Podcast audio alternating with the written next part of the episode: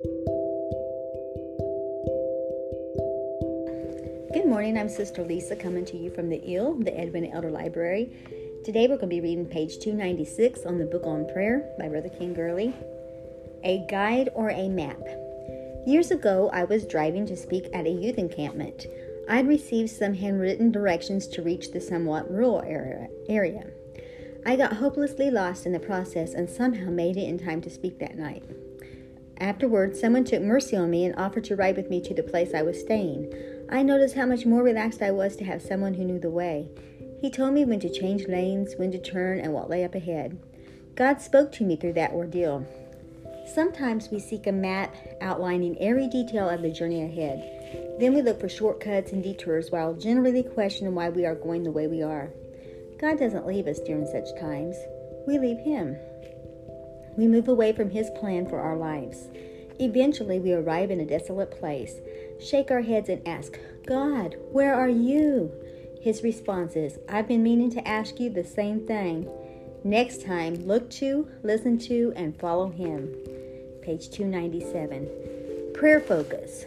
I admit it. Jim Elliot's story touched a chord in me. His words resonate in me even more. Jesus, I too want a full life like yours, not necessarily a long one. I don't want to mark time. I want to live in the moment, but focus on that timeless world to come. It's been many years ago since God gave me my new name, Chalah, C H A L A H. The name has become my perpetual reset button. When I whisper my new name, I am reminded of its meaning to grow weak, to become sick, to be wounded, to beseech, to make prayer, to travail. This new name shifts my gaze, gaze from me to Jesus, Looking unto Jesus, may my story do the same for you. Kala.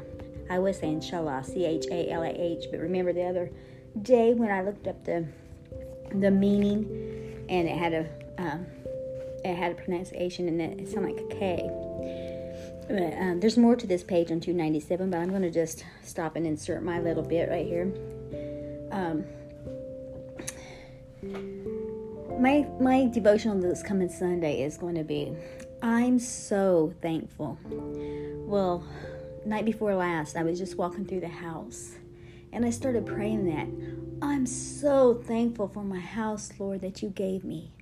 I'm so thankful that you're so faithful to me. I'm so thankful for my family. I'm so thankful for my music students that I get to teach music lessons and I get to have childcare in my home. I'm so thankful. I'm so thankful. Just things. And I can't remember everything I prayed, but you get the idea. I know I said all that and so much more. But I don't. I don't want to be um, just keep on being repetitive. That's going to sound repetitive to you because I keep saying that. So, but that's the thing. You say I'm thankful. I'm so thankful. There's something about so that comes from our very soul. S O U L, and that's that's really it. And November is a month of Thanksgiving when we think about that. A lot some of my friends they post every day something they're thankful for. Well, I haven't done that um, this year. I may have done it some other years, but I haven't done that. But when I picked this theme, or when I felt like God impressed on my heart to do that for my devotional this coming Sunday, this coming Sunday is marking my seven years of doing online devotions. Seven years ago, it was actually on daylight savings, the end of daylight savings time Sunday. It was November the 3rd, seven years ago. This year, November the 1st was daylight savings time. The time changed.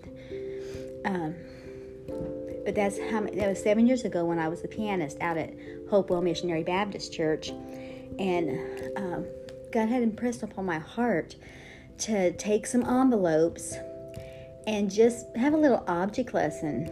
Um, a little object lesson just showing and just writing from the Bible.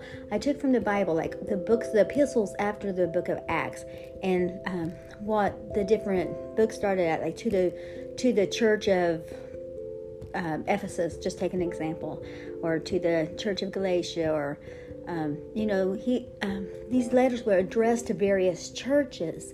These letters, these epistles, was written to people. So when we just take verses out of these books of the Bible and claim them for ourselves, um, we are actually reading somebody else's mail if we have not done what they did. This was all after the book of Acts, after the Acts 2 experience. These were the churches that were born on the from the day of Pentecost. Remember on the day of Pentecost, they were in the upper room when the power of God fell, the Holy Ghost fell on them. They began to speak in other tongues. There was Jews out of every nation that gathered around. They heard them speak in their own languages. And to the church that day was added about 3,000 souls. Well, these people went back home to their different towns, to their different nations, to their different areas. And um, in the back of Acts, in, in the book of Acts, you can read in there that they're saying, How can we get to all these people? You know, it would take up so much time to try to go to all these people, so they decided to write letters. They wrote letters, what we call epistles, and they sent them. And so that's what I was demonstrating. And so my husband does a trash route, our M&L trash route. Well, he had a box of envelopes. Uh, there was some left left from when we had done billings. So I just grabbed that. I just grabbed that and I started writing out. Well, comes to come to find out, there was like 23 or 26. I'll have to. I'd have to go back and look through my um, notes and, and see exactly. But it's something like that. Envelopes that had been left, and it was like just what I needed to write these different greetings, these epistle, um, these little things on these envelopes. And then inside of each envelope, I just took like a little post it note and just wrote little things on there like, um, uh, just little di- different verses, just little things like what you would do if you opened up a box of what they call the bread, the daily bread, the word, you know, those little card things. I just wrote different verses and stuff. Like um, I was trying to think. Um, uh, well done, that good and faithful servant. Little things like that. And just stuck them just randomly in these little different envelopes, just so that when people opened up, it wouldn't just be an empty envelope, it had something in it. Well, I put it in there. Well, at the end of the service, there was some guests though that day, and I was like, ah, should I or should I not? Should I or should I not? I remembered that, and it's like, Lisa, if you don't do it, you will have missed your chance. So I felt I needed to do it. So as I'm passing these out, there wasn't a whole lot of people there that day. I had exactly, I'm not kidding, I'm not making this up. I had exactly enough envelopes that everybody that was there in that sanctuary that day. There was a few children and I think a teacher back in the back that that didn't that wasn't participant but the people that was in the sanctuary they each i had exactly enough and I passed them out. And I was telling people what God had told me about it. About, you know, if you have not repented of your sins and been baptized in Jesus' name, then all those verses you're reading somebody else's mail, you know. And I said that um, you can't read the Bible like a fortune cookie. The Bible's not a fortune cookie. You can't just pick and choose. Well, it was after church that day. I mean, it was it was after the service that the deacon, the man that who actually was paying me every week to come out there and, and be the pianist, he says, Well, if you don't feel like we're saved, you don't need to come back. And um, I'm not the judge of who's saved and who's not saved. I just was telling people what God had said that you you got to repent and be baptized in Jesus' name. You've got to do that to be a part of the church. You've got to do what the church did. And so it's been seven years. And I remember leaving that day. I remember when I walked out the back door after he told me that. I walked. There was people. The, There was people standing around the parking lot, giving me a send off. They were hugging me and telling me goodbye and things like that. They didn't want me to leave. They loved me. And one of the men that day, there was a man there that when I passed out the letters, I remember he looking at his envelope and then he opened up his jacket and, and stuck it in, in his shirt pocket. You know what? He died that afternoon. He died that afternoon, and I think the letter killeth, but the spirit maketh alive. That letter he put right over his heart. I don't know what all that means. I just, I'm just telling you, it just, it happened that day, and I, I don't know. But as I was leaving that day, let me finish that thought. I said, God, why did you do this stuff through me? If that's all, because you know, I had all this envision that they was all to uh, come to the altar and pray, and, and the Holy Ghost was to fall and stuff. God let me know right then and there that He's going to finish what He started, but He's going to get the glory. See, if it would have happened the way I wanted it to happen, I think, oh, I was all that or whatever. Think of something I had. The only thing I had was obedience. But God's going to do it. I really believe that we are at 11:59. I believe right before God comes, right before the return of Jesus Christ for his bride, they are going to get it. The, the light's going to come on. the revelation's going to hit. It's all going to come together. But not only that, but I think that God closed that door for me to go out there because He wanted me to go online. Now I can reach more people, more more people on a Sunday than 23. Uh, sometimes we had like 50 or 60 people there. Sometimes you know some weeks there was more, but that particular day it had been a small a small group,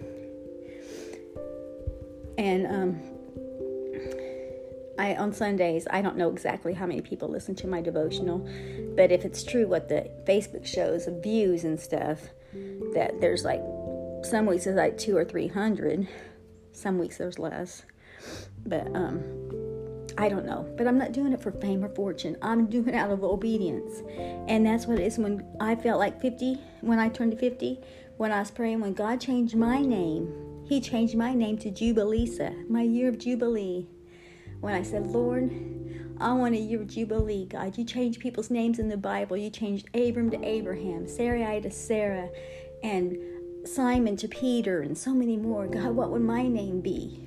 And this is my year of Jubilee. And it's like He put those two names together Jubilee and Lisa. Jubilisa. So um, I'm saying that because, brother, this is the only person I've ever heard that I've run across that God has changed their name as well. I'm sure there's other people. But it's just like, it's just amazing the way the Lord works. He works in mysterious ways, His wonders to perform.